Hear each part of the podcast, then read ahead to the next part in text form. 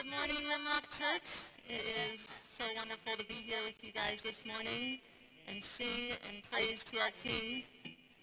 And, uh, and I just uh, invite you guys to take a moment, if you haven't already, to just focus your gaze on the Lord this morning, that we're here to worship him. We're not here to worship the person next to us or behind us. Um, we're here to worship the Lord. And so however he leads you to do that, standing, sitting, hands, dancing in the aisle.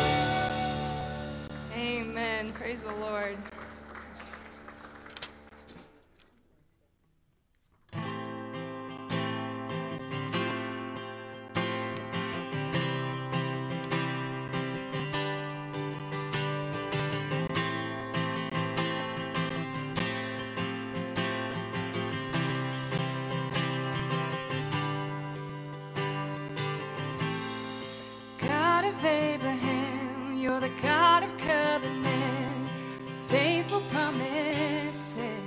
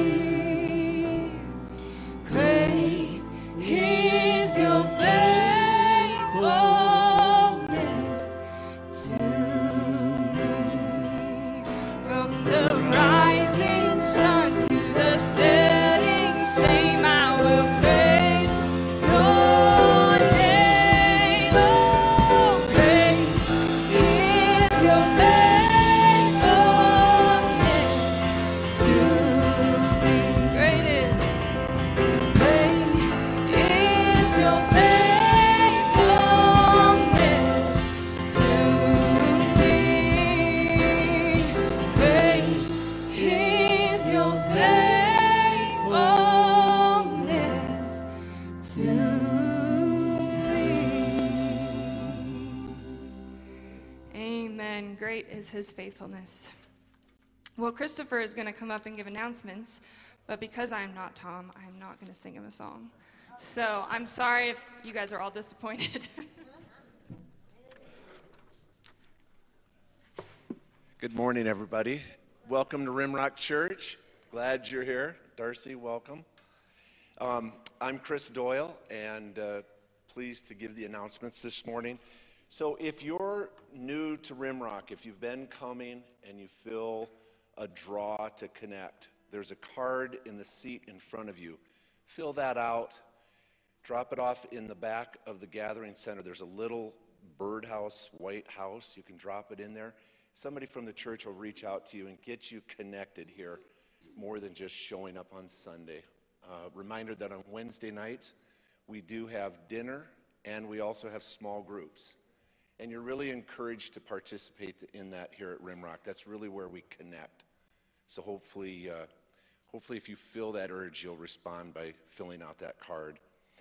Our semi-annual meeting will be February 6th after the second service. Even if you're not a member, you're welcome to join that, and I would encourage you to come to that, even if you aren't officially a member of Rimrock Church. You get a little bit of a look into the corporate side of the church the pastors, what's happening, the planning, and the finances. So it's always good to know more about what you belong to. Also, the Black Hills Pregnancy Center has a representative here today. They would invite you to participate in their annual baby bottle campaign. So, this is a nonprofit agency here in the Black Hills that provides services for men and women who are involved in an unexpected pregnancy. Um, the support for the ministry is to grab a baby bottle and fill it with cash, coins, or a check. The bottles need to be returned here to the church on February 20th. So I don't know if everybody's aware of this. I think most of you are aware of this, but four years ago, Rimrock Church made a commitment to an organization called India Evangelical Team. We refer to that as IET. It was part of our fall fill up in 2017. It was an overwhelmingly well responded to um, event. We basically made a commitment as a church to support 30 pastors in India who go to an area of India that is referred to as where the unreached are. It's an area where Hinduism is the predominant religion, and Christianity is unknown. The name Jesus is not known. And the story of Christmas is never been told to these people. So, this organization was started in 1972 by a gentleman in India, and he wrote his story in a book called Compelled, which you can get a copy of. This is a fantastic book of, of the story of essentially the book of Acts alive today in the world. It's not just something you read in the book of Acts, you read the stories of what's happening there. And PG does a great job of outlining their ministry. His son, Aby, now runs that ministry in India. And Ben, uh, Pastor Ben, uh, Pastor Mike Hayes, and myself were scheduled to go there next weekend on the 31st, but this new wave of COVID has shut us down. It's postponed our trip because they have a seven day quarantine coming into the country, and we were going to be there nine days. So it was just an ineffective time for us to go. And we trust God in when the time will be right. Aby, and you remember James from Houston, who comes and reports to us, they really want us at Rimrock to be on the ground in India to see the physical evidence of what God is doing there and how the name of Jesus Christ is spreading in the area where essentially our 30 pastors are carrying out that good news work. Um, we are in the final year of this commitment. 2022 is the final year of our five year commitment. That commitment is approximately $36,000 for the year. Many of you are contributing uh, basically about $100 a month. If you feel compelled to participate in that, you can make a contribution to the church and just write IET or India on that. And I just want to thank you on behalf of Aby and James and those ministers. Not only have you supported that ministry and those 30 pastors, but our prayers are heard by them, and more importantly, they are felt by them. Our fellowship and our friendship is what Aby refers to as unique in their relationships with any other churches in America. And I think it's amazing that on top of the commitment to support the 30 pastors, twice we've been asked to do additional support. You'll remember that we did a motorcycle campaign, and we also did a food campaign. And I think it was the reaction of you contributing to that and that message conveying to them that not only are we supporting them financially, but we're partners in the work that they're doing. So, just a couple of things that we would have most likely seen and heard about on the ground. Uh, Aby told us two weeks ago that amazing things have happened as a result of the COVID lockdown, IET was gutted by finances. So about 80% of their finances come from within India. And of course, when the country shut down a year ago, it shut off their funding. Additionally, they lost 20 pastors in their team of about 300. And Aby said that this is a very serious problem for IET because they basically take an 18 year old or 19 year old boy and put him into a biblical school and then work them through the ministry in India. And they won't actually be called or asked to go out and pastor to a new group of people until they're 40. So if you take 20 people out due to COVID death, it's going to take a long time for them to fill that void in their ministry. Aby reported that in his worst moment, the funding had dried up, people were starving to death, and they had lost yet another pastor and several children and spouses of these pastors. And he said he had an absolute breakdown. And in that moment, he said God's sovereign power revealed itself.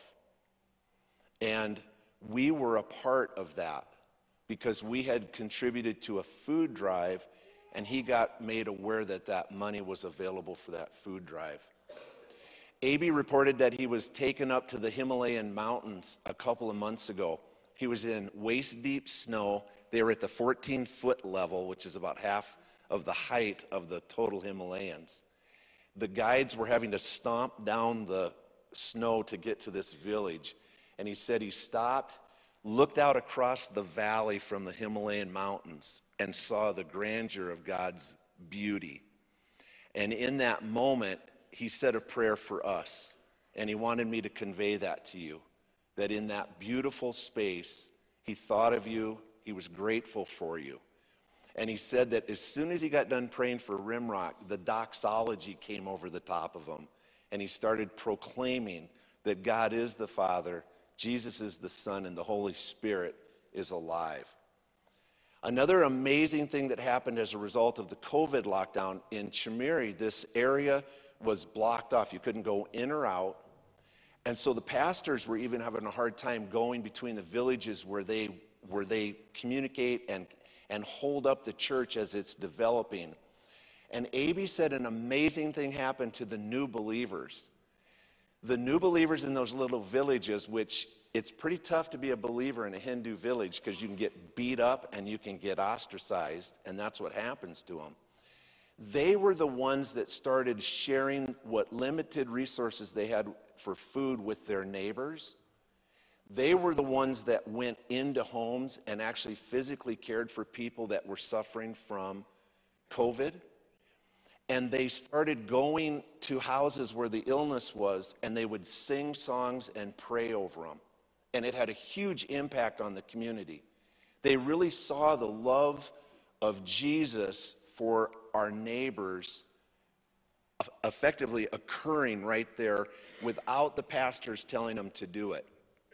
Aby said that in most of the Christian homes, once they become a Christian, they'll pray about an hour a day and they may sing songs as a family.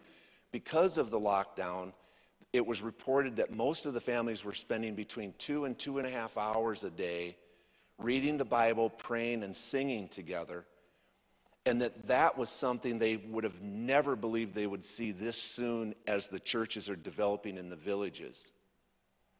And finally, as they started to be allowed to come out this last, uh, basically a year ago, they found that many, many people in the community started showing up at the baptisms without ever being told about the baptism. So, in other words, they were being watched and people were being drawn curiously into who these Christians are. And the result is, is that many, many people were baptized that Aby said otherwise he doesn't think it would have worked that way. He said it would have taken years. And finally, and the thing that he was most impressed with is within those little villages, several of the men who become Christians were leading their families stepped up and essentially became elders in the community to organize gatherings of the Christians, which would be a church gathering. And Aby said, never in his wildest imagination would he believe that that could happen that quickly in this area. They're having an effect in carrying the name of Jesus. Aby is absolutely intent that we get over there to see it physically, and we plan to. We'll report to you in the meanwhile as we know. And finally, we don't know what it looks like after this year, what the relationship looks like. I think many of us would like to see the relationship with IET continue, but we're just not sure what it is. And they're not really in a position where they're asking us for anything specifically until we can physically get there. So, as we go through this year, we're going to want to continue to pray for how God wants to use us in helping them. And if you would like any information on it, just grab me after service today, please. Would you join me in a prayer? Heavenly Father, I just thank you that we get to be a part here in America to the new message that's happening in India. Thank you for allowing us to participate in these missions, God. We just ask for a blessing on those here that have given to that, God, place on the heart of the Rim Rockers the IET ministry that they would pray for them away from the service and that we would empower them to continue to do that work. Amen.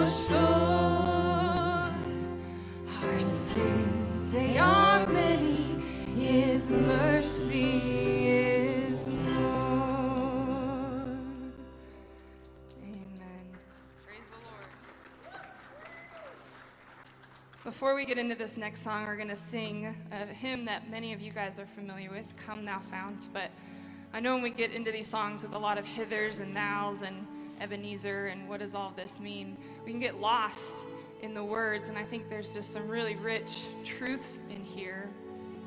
And I was just reflecting about this song this week and thinking about God's redeeming love, even with this last song. What love could remember no wrongs that we have done. And so this song,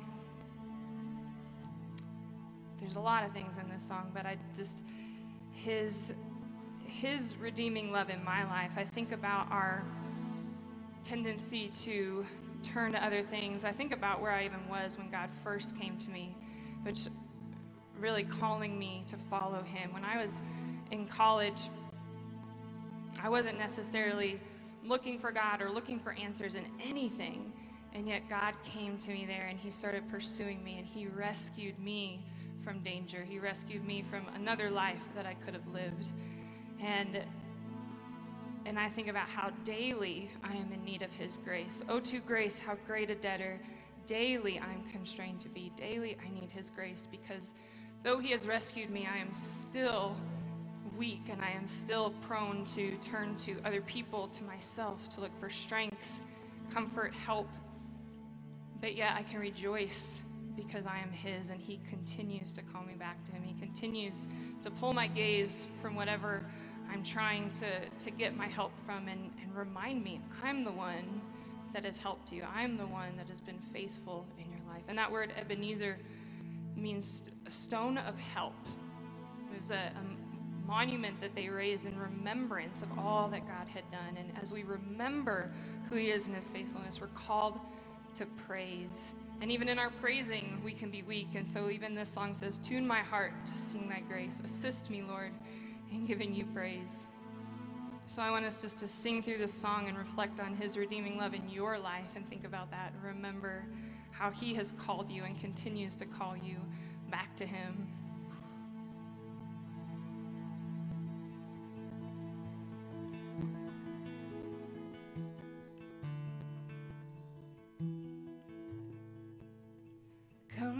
Fount of every blessing, tune my heart to sing thy praise.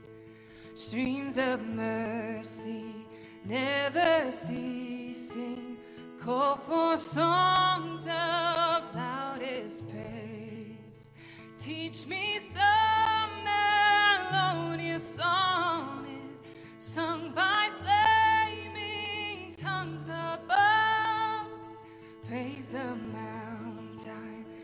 fixed upon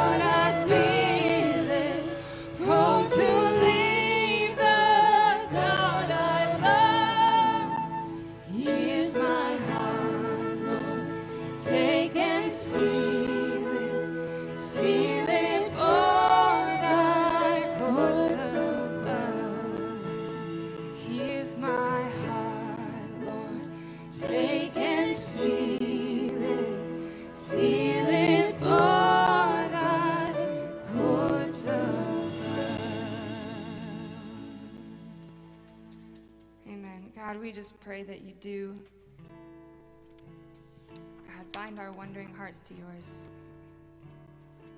God, no matter where we're at, God, I thank you that your redeeming love and your grace do not run out. And I pray now, God, that we just continue to come before you wherever we're at, God, and come and seek your work in our lives, God. And as Nick comes and speaks this morning, God, may we just come wholly surrendered to what you want to do in our lives and receive from you your message and your words. Thank you for rescuing me from danger. Thank you for being our rescuer. We pray this in your name. Amen.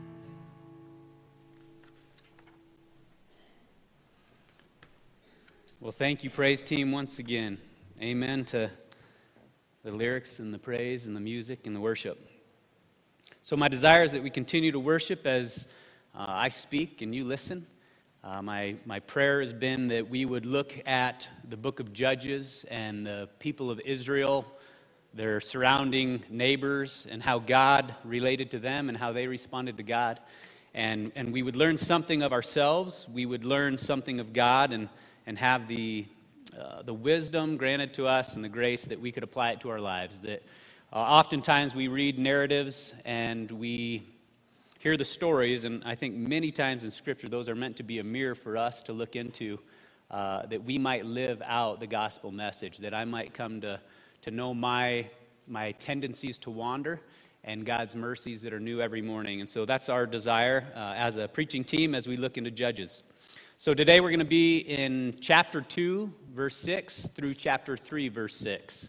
And this portion of Judges is, is really a, another introduction of the book, but it's also a summary. It gives us kind of a flyby of the entire book and this entire moment of history in the people of Israel. And then it unpacks a few more of the details as we go. So, uh, Ben and, and Bill have done a pretty good job uh, kind of setting the context, so I will try to do this fairly quickly so we can get into uh, some of the meat of our uh, chapter here. But essentially, Joshua was a good leader of Israel. Verse 8 says that he was a servant of God. And under his leadership, uh, Israel did a fairly good job following and trusting and obeying God. Uh, there was still uh, foreign gods in their midst. They still showed signs of kind of some half hearted following and some half hearted repentance. Uh, so this reminds uh, me of myself often and us. Uh, but for the most part, things were going fairly well under Joshua's leadership. And the book of Judges takes place after Joshua's death. And essentially, it shows what happens to a group of people when they stop acknowledging God as God in their lives, and when they begin to essentially, the, the scriptures say they do what was right in their own eyes. And really, I, I understand that to mean they began to play God for themselves. They began to decide for themselves what was right, what was wrong, what was good, what was bad, where they no longer came underneath the authority of a creator, they no longer came underneath the authority of a God, uh, and they therefore they, they kind of refused to saw their need for, uh, as, as Hannah just expressed in song and in her testimony, for rescue, for saving. And so what takes place is this downward spiral, and the book is in, in a lot of ways a tragedy there's some themes that take place, and one of the themes that you'll see over and over as we look into this story is Israel would sin. They would experience great oppression as a result of that sin. They would cry out to God and repent, and God would deliver. And Israel would sin. They'd be oppressed, they'd repent, and God would deliver. And in this time in history, God uses people, these people that we call judges, to be the deliverer from the oppressor. And so, judges, it might be helpful to think of a judge more as a, a tribal leader or, or a chieftain of this tribe. And so, all throughout Judges, there's different leaders that are raised up. God anoints, uh, His Spirit comes over them. They, they deliver with uh, incredible victories uh, throughout the whole book. However, there's kind of also a downward spiral with these people that God uses. They move from pretty good people to good people to okay people to bad people to pretty terrible people. And so it's interesting to see not only is the state of Israel kind of spiraling downward as they follow other gods and stop acknowledging the true God, but even the, the people that God uses to deliver them. So, a few maybe disclaimers, and one is just because God uses people doesn't mean he endorses the majority of their decisions. So, when you read through the scriptures, when you read through um, the story and the history of God and his people, you're going to see a great God accomplish wonderful things, but he uses a lot of broken people. And many times it's easy to think, well, how did, how did he put favor on that man or how did he put favor on this woman? And then you, you look into their lives and, and they're not great people. And so it's important to understand that, and we see this today, right? God uses all things to accomplish his good will, to bring himself glory, to bring us hope and peace. But it doesn't mean he, he endorses everything that's taking place around that. The other thing that I think is, is important to point out is God's anger is not the opposite of his love. Now, in my life, often you'll see anger that's misplaced. You'll see anger because of my selfishness. You'll see anger because of my idolatry. But with God, his anger is not necessarily the opposite of his love. And so my encouragement is when you see the anger expressed uh, in Old Testament or New, uh, Judges 2:14 says, "The anger of the Lord burned against Israel, and he gave them into the hand of their enemies." And my, my desire is to encourage you to, to look for the love that is behind that anger. Really, I think if you love something, then you have to have expressions of anger. Anytime that thing which you love is threatened or uh, in danger, anger ought to come. I see anger basically as an emotion that says, that's wrong, something needs done about it. If we walked out of church today and there was severe mistreatment taking place in the parking lot, we ought to experience anger. Now, that anger should come from we, our belief and our love for people that that is wrong. And so when you read through the Old Testament and you read through these actions of God and you see his wrath poured out, uh, please look for what is the love underneath that that's fueling what, what I would call a righteous anger. So, part of what we enter into the story of God and, and the people of Israel as we dive into Judges and as we dive into this chapter is this, this covenant that he has made with his people, this, this arrangement, this agreement. And if you remember, when God says, I will be your God and you will be my people, there's, there's a couple different um, agreements with this covenant. And essentially, God says if Israel would trust him, if Israel would obey him, then they will be used to show the world what God is like. They will be used to usher in this kingdom of love and peace. And they will be a city on a hill that all the people, all the kinds of people of the world will be able to look at them and see the attraction and therefore point to God and say, I want some of that. In fact, I need some of that because this here that I've experienced is so broken and that looks so good. But Israel fails miserably to keep up their end of the covenant. How so? Well, Judges 2 1 says, I have brought you out of the land of Egypt and led you into the land that I swore to your fathers. And I said, This is God, I will never break my covenant with you.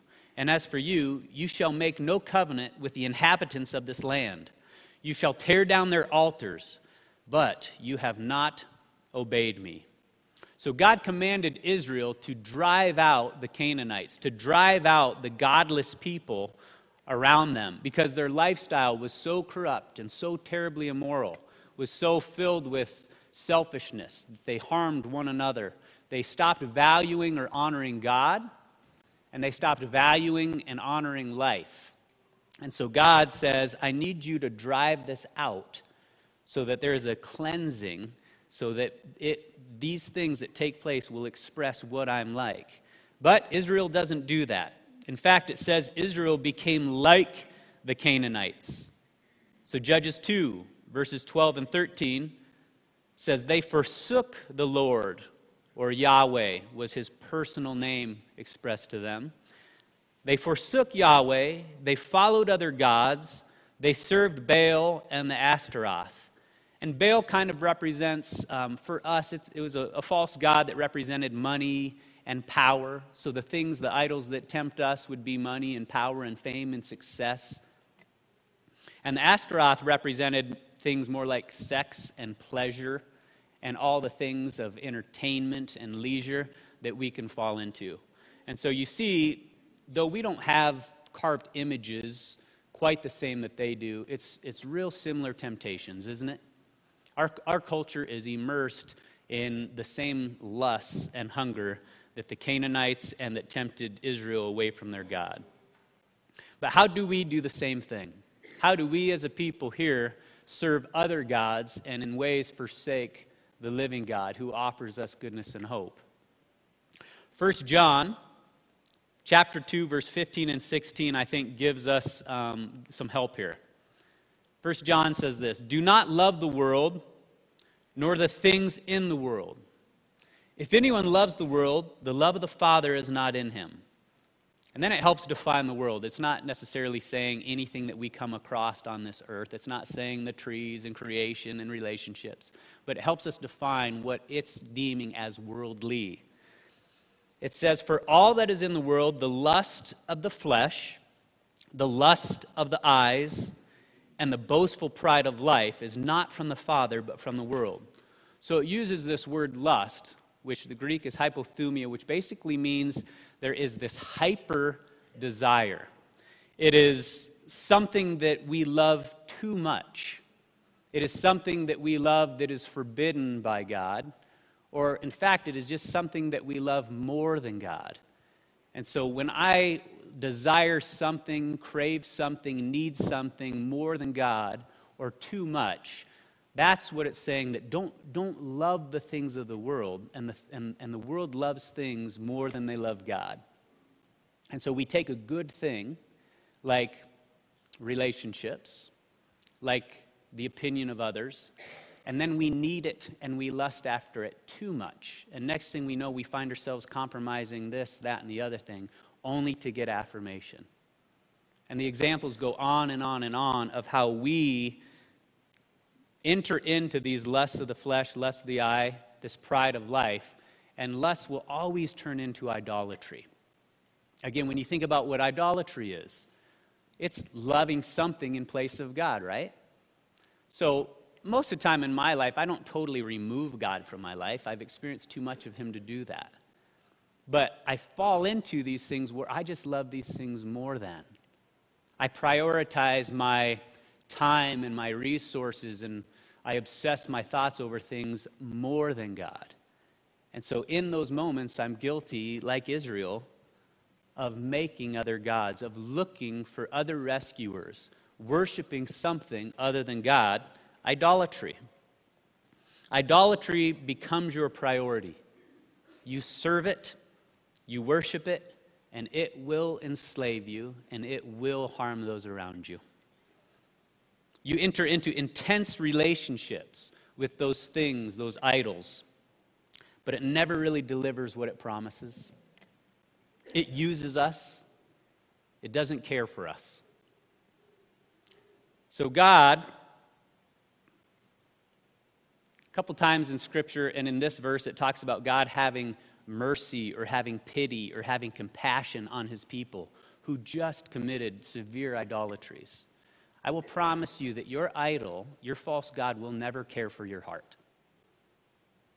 It will never look upon you with compassion. It will never extend its mercy to you. It will forever enslave you.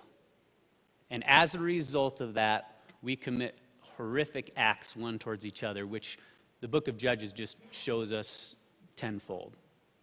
The greatest gift you can give the person next to you, the greatest gift you can give your friends, your family, your spouse, the greatest gift you can give your children is to worship God with all of your heart. When I am worshiping God before all things, the fruit of that is a love for others. The fruit of that is mercy. The fruit of that is compassion. The fruit of that is being an agent of peace. And Judges shows us where this goes when we place other things before Him. Asking myself the question, asking you, what are, what are your primary idols?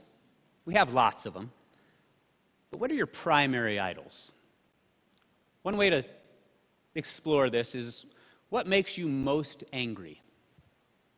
What things take place in life where all of a sudden you get this reaction that is, is beyond normal and healthy? What causes you the greatest fret? What do you find yourself worrying about more than anything else? When you survey the people around you, where is your reaction far beyond what seems natural and normal? There's a good chance that that takes place because someone just threatened your idol. Someone just threatened that thing which you think gives you purpose and meaning. That which you lust after, someone just put in danger. I look at my life, and there's many times I think, whoa, where did that come from?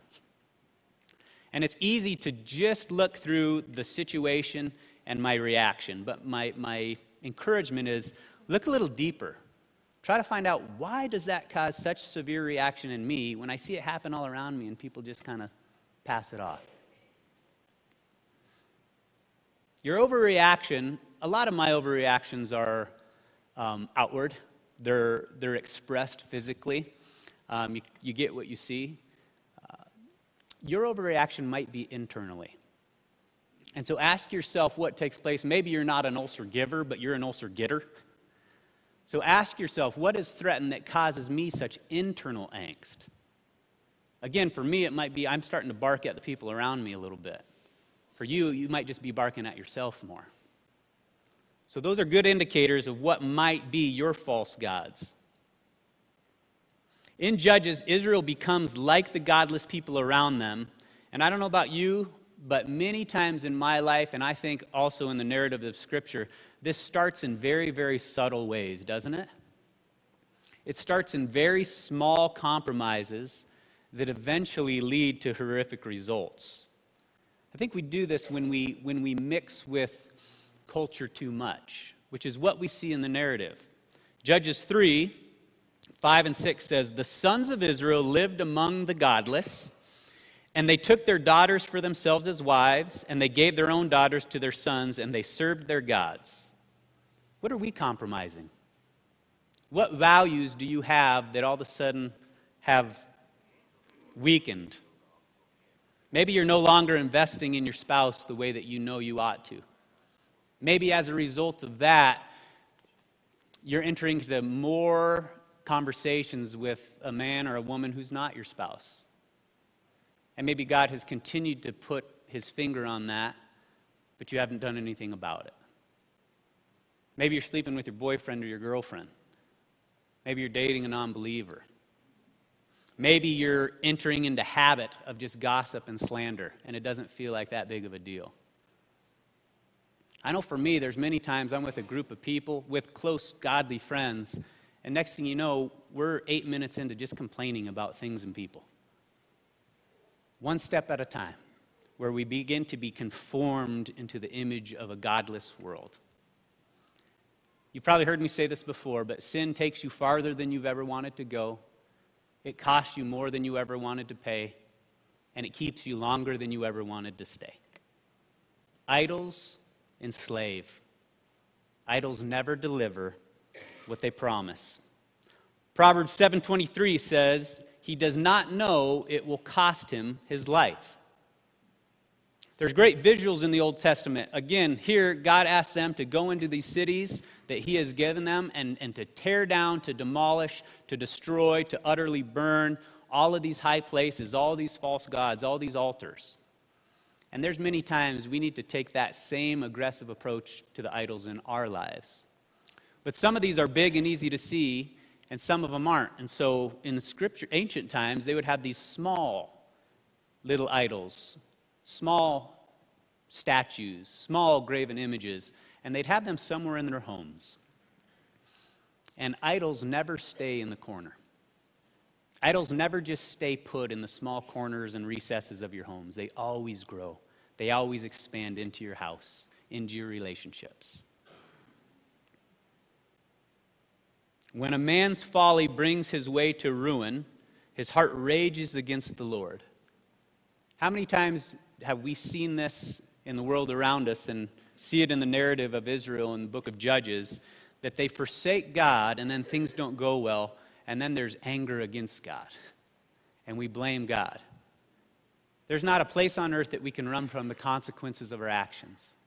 But as we sung, there's not a place on earth that we can get away from the mercy and the grace of God.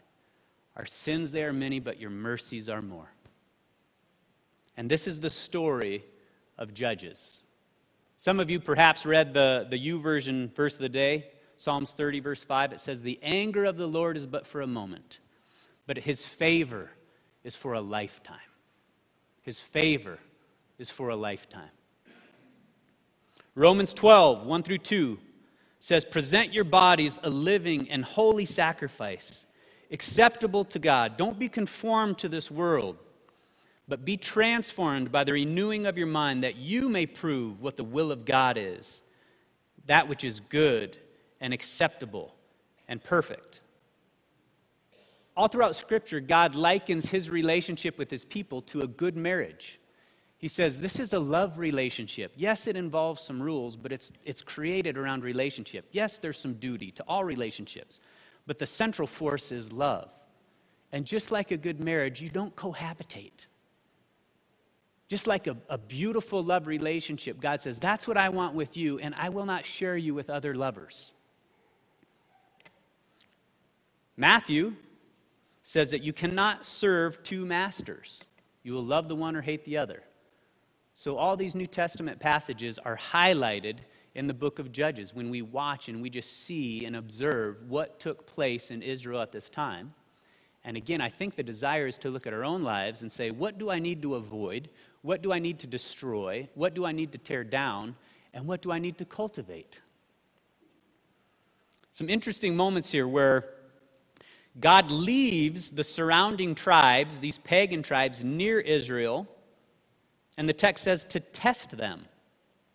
Judges 2, verses 20 22 says So the anger of the Lord burned against Israel, and he said, Because this nation has transgressed my covenant, which I have commanded their fathers, because they have not listened to my voice, I will not drive out before them the surrounding nations, in order to test Israel, whether they will keep the ways of the Lord or not. Sometimes when we, when we read about God testing people, we almost see this as, oh man, you're setting them up for failure. How harsh. And I don't see that the case. I, I see this more, it reminded me of, of parenting when my kids were really young. So we have a two year old who has older siblings, and I would say, hey, don't touch that. And the older sibling would always want to do what? Go, go get it and remove it. Go uh, child proof the home. And many times I remember saying, no, no, leave it there because they need to learn to trust me. They need to learn to obey me. And so God doesn't always just take the temptation away. He puts you in a position that you will trust Him, trust His goodness, trust His wisdom, trust His love, so that you will respond in obedience. And I needed my kids to learn that message when they were young because the stakes get higher and higher and higher, right? And at some point, they need to transfer that away from their earthly father onto their heavenly father. Israel failed the test miserably, but God was gracious and God was merciful. Verse 18 says, The Lord delivered them, for he was moved to pity by their groaning because of those who oppressed and afflicted them. So you have these people who have continually forsaken God, but God continues to deliver them, continues to be moved by their cry, as half hearted as it was. And he said he, he saw the oppression and he saw the affliction, and he delivered them time and time again. Now, what's interesting about this is who oppressed and who afflicted them? The very people they were trying to be like.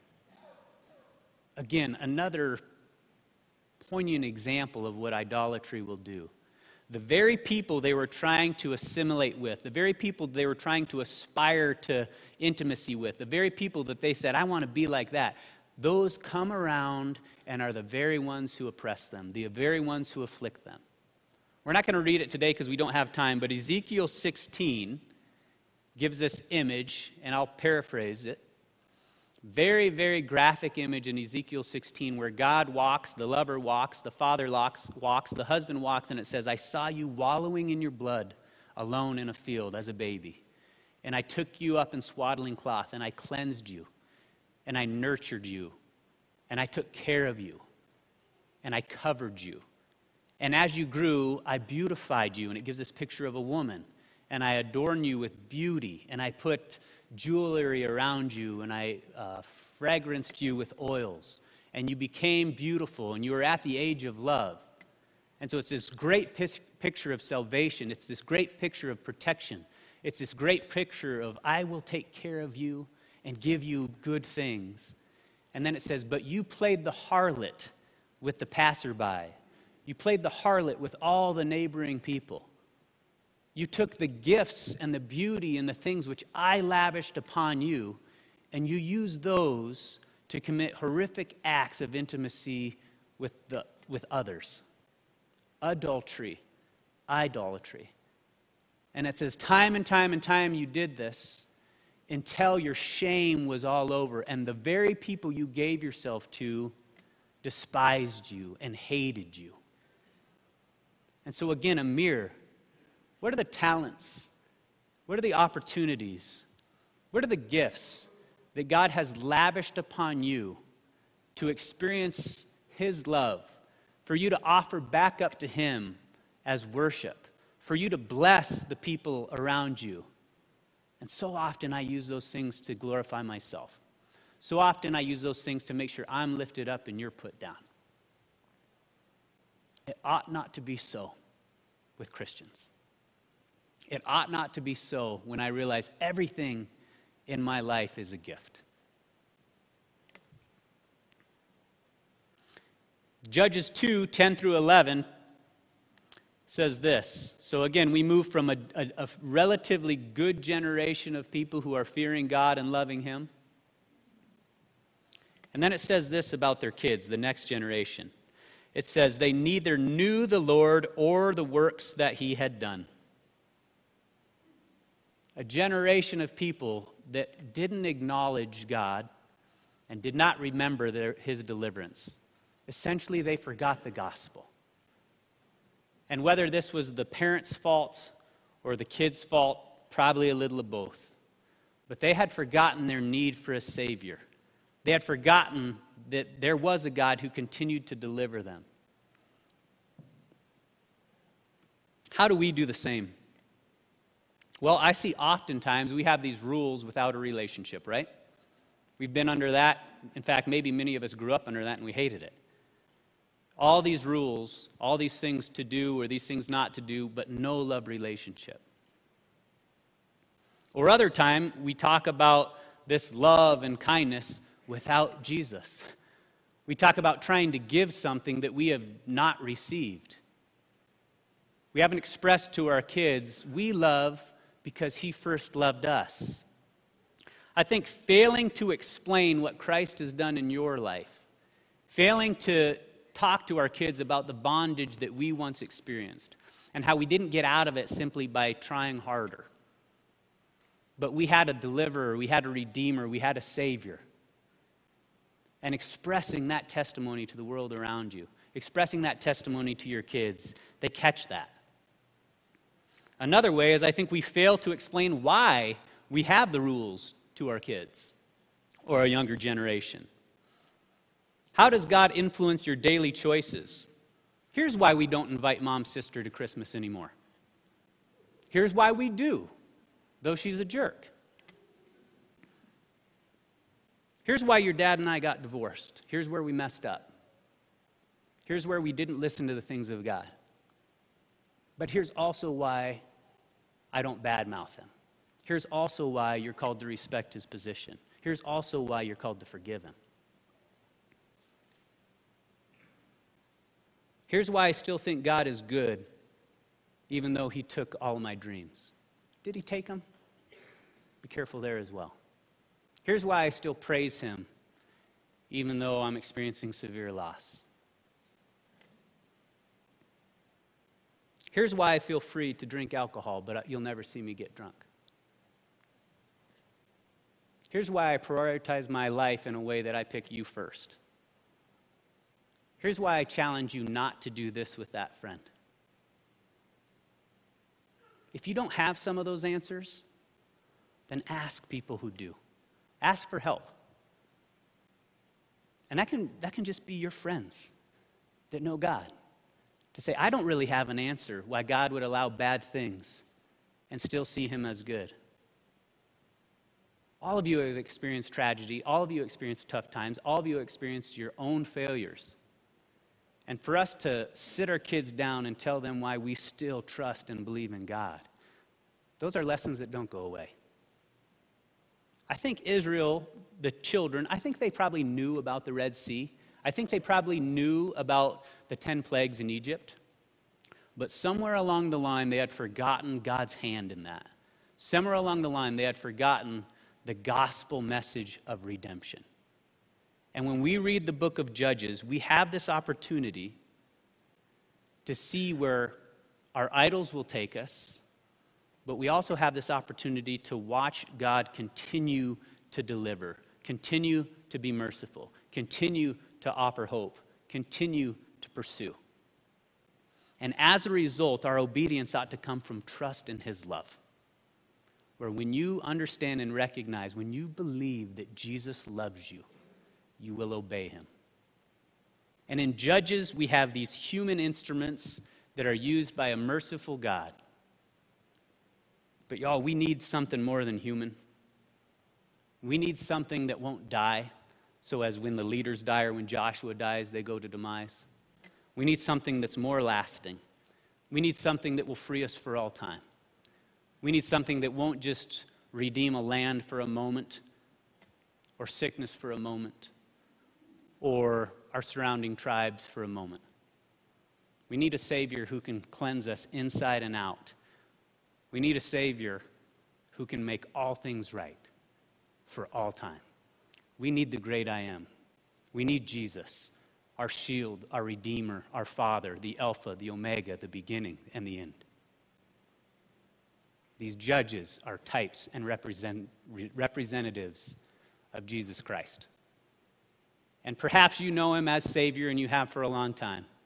And as we sung, daily go before him and express gratitude and live out the gospel. And if you don't, there is an offer of salvation, understanding that your idols will enslave you and God will set you free. Scripture says, don't use your freedom as an opportunity for the lusts of the flesh. Rather, use them as an opportunity to exalt your Father and love others, that people might see your good works and glorify Him who is in heaven. This is the covenant that God had with Israel, and this is the covenant that He's continuing to realize today at Rimrock Church and in your life. Let's pray. Father, I come before you and I realize how often that I fall short of acknowledging you as the active God of my life, acknowledging you as altogether good, acknowledging that I have no good apart from you. And thank you for your mercy. Thank you for your forgiveness. As we look at Judges and we see the, the tragedy of the people of Israel and the godless around them, God. I pray that we might be motivated to come humbly before you and then confidently express you to those around us. God, would you give us the faith and the strength to tear down our idols? Would you give people around us to help us in that fight? And as we sing now, God, I just pray that we would exalt you for your goodness, that you are our Redeemer and our Rescuer. We love you. Amen.